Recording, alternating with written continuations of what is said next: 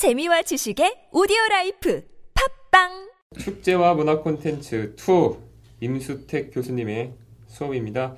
이 수업의 실라부스는 깨알 매력이 파헤쳐보도록 하겠습니다. 아, 네, 안녕하세요. 깨알 매력입니다. 이번에 파헤쳐볼 문화콘텐츠 강의는 임수택 교수님의 축제와 문화콘텐츠 이입니다.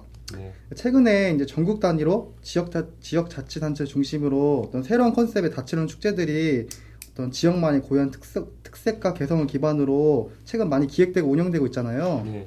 어떤 이러한 지역이 고유한 어떤 원형적 소스를 모티브로 기획되는 축제뿐만 아니라 뭐 최근에 뭐 청춘 페스티벌이라던가 락 페스티벌 같이 어떤 음. 일정한 콘셉트와 타겟층을 대상으로 한 축제 같은 경우에도 이미 매년 또 정리돼가지고 네. 어느 정도 자리를 잡아가고 있는 형태이고 네.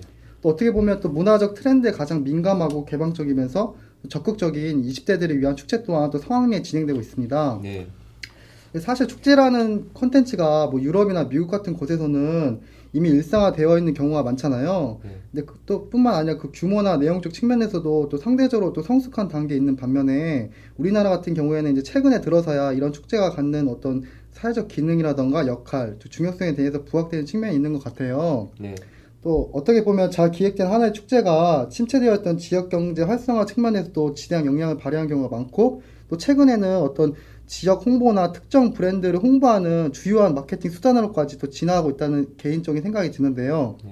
혹시 뭐 엠씨분들 중에서는 최근에 가봤던 축제라던가 뭐 기억에 남는 축제 뭐 이런 것들 혹시 있나요? 아, 저기는 저는 거의 갔다 왔어요. 저는 그치. 그 이게 하이네켄에서 주최했던 건데 아, 하이네켄. 음. 하이네켄 스타디움.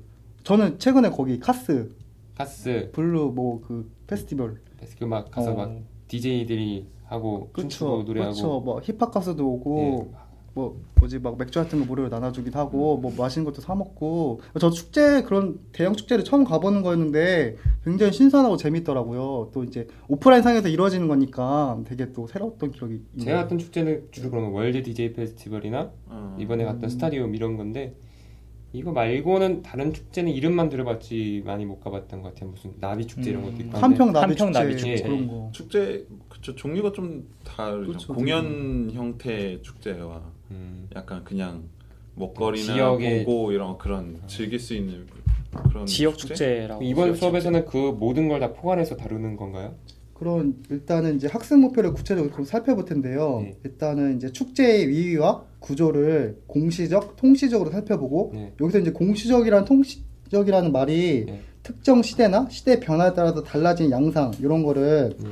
다양한 문화 형태 속에서 인간의 삶에서 축제가 갖는 의미를 파악한 후 문화 콘텐츠로서 현대 축제의 가능성을 탐구한다라고 설명되어 있습니다. 네. 사실 축제라는 것이 어떤 오프라인상의 일정한 범위나 시간, 영역 내에서 다양한 사람들과의 대면 접촉과 상호작용을 통해 구현된다는 점에서 어떤 축제의 원형적 기원은 인류사의 등장과 함께 매우 오래되었을 것이라는 개인적인 생각이 드는데요. 그렇죠, 네. 다만 이제 그런 축제의 정의라든가 역, 역할과 기능이 시대의 흐름에 따라 변화해왔고 아, 그런 시대의 흐름에 따라 변화해왔던 축제의 정의와 구조를 이제 뭐 축, 종교라던가 예술같이 음. 축제와 밀접한 연관성을 띠는 것들과의 이제 연관성을 통해서 축제를 보다 다층적 측면에서 살펴보고 어, 이를 바탕으로 궁극적으로 이제 오늘날 축제가 갖는 가능성을 살펴보는 네. 그런 수업이라는 생각이 들고요. 음. 이 수업이 가장 큰 특징으로는 이제 교재가 굉장히 많아요. 음, 강의책을 보면 거의 한 뭐 열 개 이 정도 되는데 네. 이제 그 매, 그 강의 교재를 뭐 다 본다기보다는 이제 매주 강의마다 그 특정 교재의 특정 부분을 발췌해가지고 그 부분에 대해서 네. 전개 나간 식으로 수업이 진행되는 것 같아요. 네. 그래서 이제 뭐 수업 전에 미리 뭐 그 주에 소개된 강의 교재의 특정 부분을 읽고 이제 가면 수업을 이해하는데 보다 많은 도움이 되지 않을까 라는 생각도 들고 주로 어떤 게 지금 수업에서 다뤄지는 거죠? 컨텐츠 그 커리큘럼에서 커리큘럼을 보면. 근데 첫 번째는 이제 축제의 정의와 형태학에 대해서 알아보고 네. 축제라고 보면 좀 인류 사회에 가장 밀접한 연관을 가지고 있는데 그런 측면에서 뭐 놀이와 문화에 대해서도 알아보고 그 다음에 호모 루덴스 음, 네, 축제의 의미라던가 뭐 축제와 종교, 축제와 예술 같이 음. 밀접한 다른 어떤 어떤 키워드와 연관 관계를 통해서 어떤 현대 축제의 가능성에 대해서 살펴보는 그런 약간 통사적 구조를 띠고 있다는 점에서 되게 흥미롭게 느껴졌고요. 또 이제 교수님 같은 경우에는 임수택 교수님인데 네. 교수님이 되게 제가 문화 콘텐츠 들은 지 얼마 안 돼서 되게 좀 생소하다는 느낌이 들어서 한번 찾아봤어요. 네. 이제 임수택 교수님 같은 경우는 저희 학교 박사학위를 나오셨고, 이제 대한민국에서 이제 가장 역사가 깊은 거리 축제 중 하나인 과천 거리 축제의 총예술 감독으로 아... 약 십여 년 동안 역임하신 분으로도 유명하다고 합니다. 현장에 계시던 분이군요. 그렇죠. 현업에서도 어... 종사하신 분이고, 어... 저 과천 거리 예술제에서 간단히 소개를 드리자면 이제 한국에서 보기 드문 수준 높은 거리 예술제로서 예. 이제 전국에 뭐 이백삼십 개의 지자체가 있다고 하는데 과천 시민들이 문화 만족도가 일 위를 기록했다고 해요. 거기에 가장 지대한 영향을 한 문화 콘텐츠 중에 한 개가 과천 거리 예술제라고 또 평가를 받고 있고요. 아.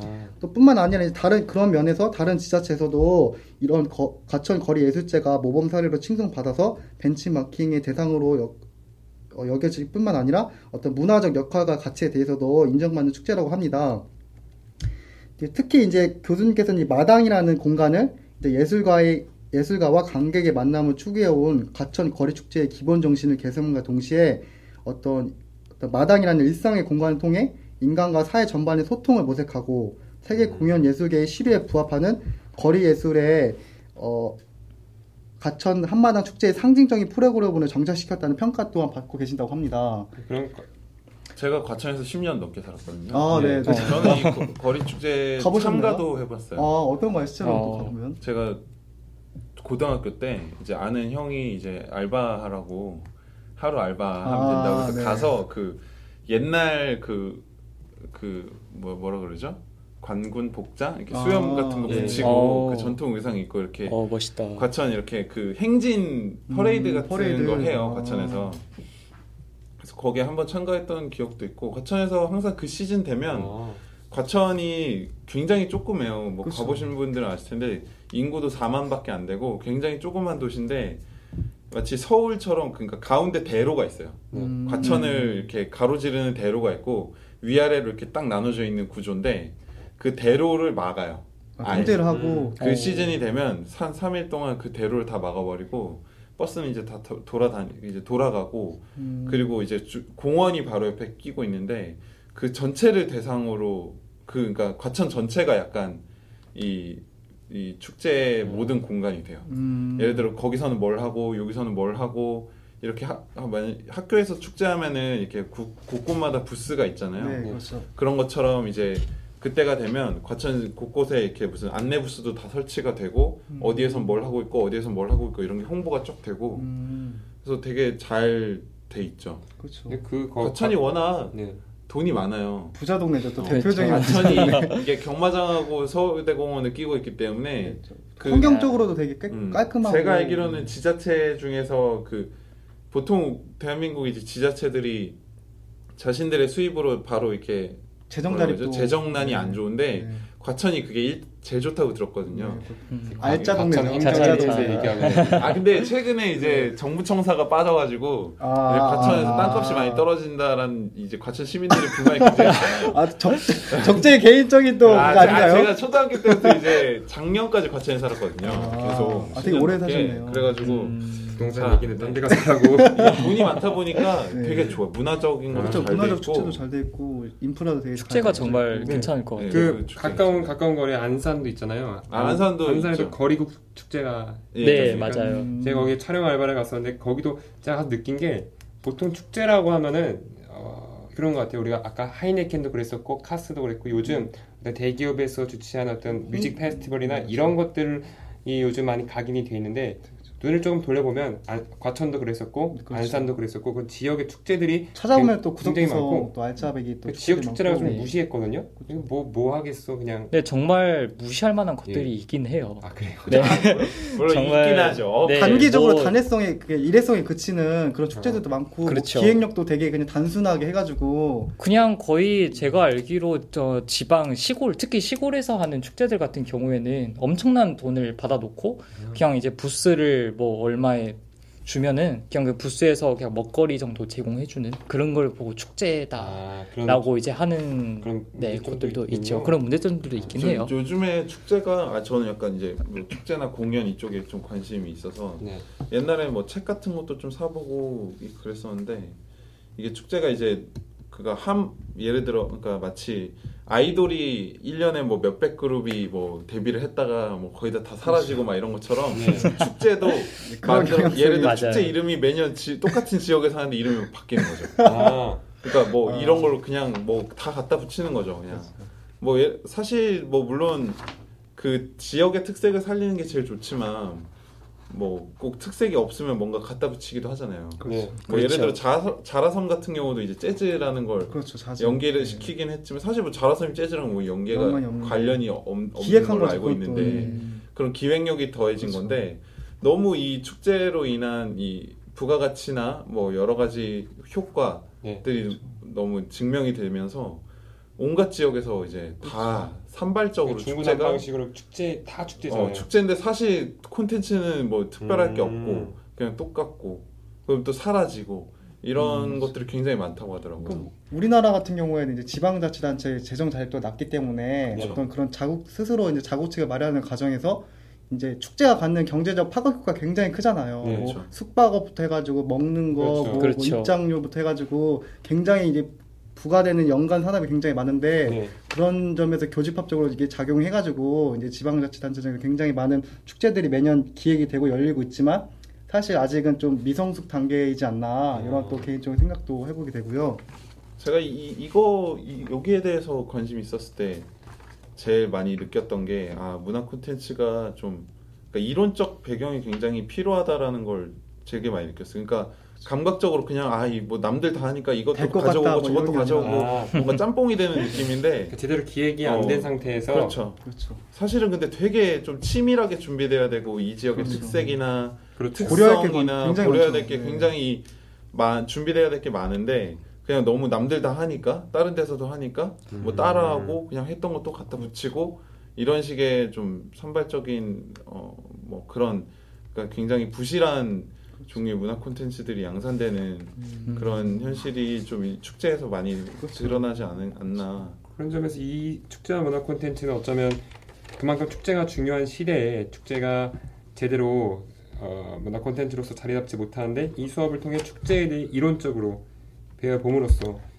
어떤 좋은 양질의 축제, 축제를 예, 양산해낼 수 있는 배경이나 이론적인 것들을 또 그런 것뿐만 아니라 교수님께서는 이제 축제에 대해서 하신 말씀이 있어요. 인터뷰에서 어, 예, 인터뷰. 축제는 이제 예술 행위로서 공동체에 기여하기 위해서 시작된 것이다. 공동체 공동체 의식을 공고히 하고 그 속에서 음. 자기 자신을 되돌아보는 기회의 장을 음. 마련한 장이라고 말씀하셨어요. 예. 그리고 또 여전히 아직도 이제 축제가 우리나라 사회에서 단순히 이제 즐거움을 주는 행사로만 생각하는 사람들이 많아서 되게 아쉽다. 어. 그것은 이제 말초적인 신경을 자극하는 소비적인 축제 축제다. 어. 축제는 생산적인 기능을 해야 하는데.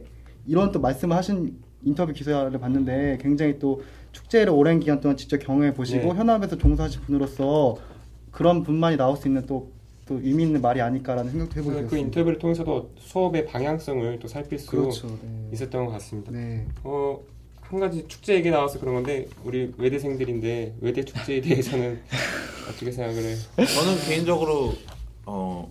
장기간 학생의 몸담아 예, 때문에 어. 축제 기획을 많이 해봤죠. 아, 어떤 거예요, 축제 기획? 우리 우리 선에서 얘기할 수 있는 거니까 아주 간단하게 우리 외대 축제에 대해서 좀 어떤 이번에 기간... 일어난 외대 축제를 말씀하시는 저희 건지. 학교 다닐 때쯤에 올해 시작 안 나오세요? 그것 때문에? 제가 작년이고 작년이고. 아까 뭐 직접 네. 학생의 몸담으셨던 적재. 저는 제가 축제, 그러니까 저는 이제 단대에서 축제 기획, 그러니까 주최라는 표현을 쓰는데. 네.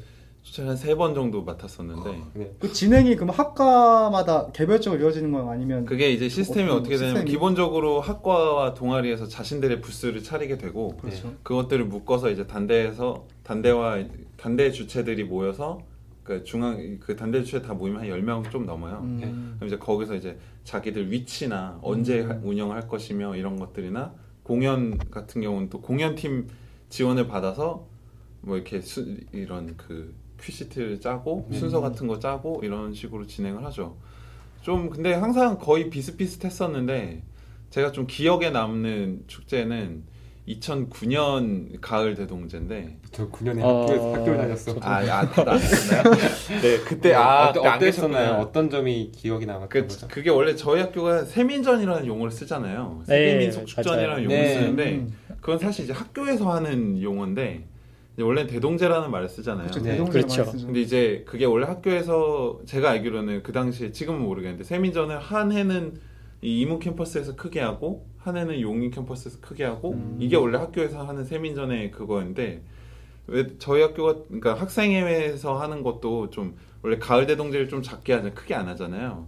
근데 그 해에 이제 동, 동, 제가 이제 동양어대 학생이다 보니까 동양어대, 서양어대 주축으로 그 언어 계열 주축으로 이 가을 대동제를 한번 크게 한번 해보자. 음. 네. 호기롭게 이제 시작을 했죠. 우연직이 또 호기롭게 시작을 해서 네. 이제 부스도 원래는 가을에는 거의 부스를 안 차리는데 이제 부스를 다 차리게 하고 뭐 이것저것 시도를 많이 했었죠. 그때 네. 획기적으로 좀 시도했던 게 이제 이제 동양어대, 서양어대 부스가 이렇게 쫙 한 곳에 모여 있잖아요, 보통. 네. 그럼 이제 세계 일주 하듯이 도장을 찍어서 아, 도장을 좋다. 다 찍어 오면. 그때 이제 저희가 걸었던 것이 타로랑 사주였어요. 음. 도장을 다 찍어 오면 사주나 타로 둘 중에 하나를 볼 수 있게 아, 네. 음. 공짜로 야. 봐주는 거죠.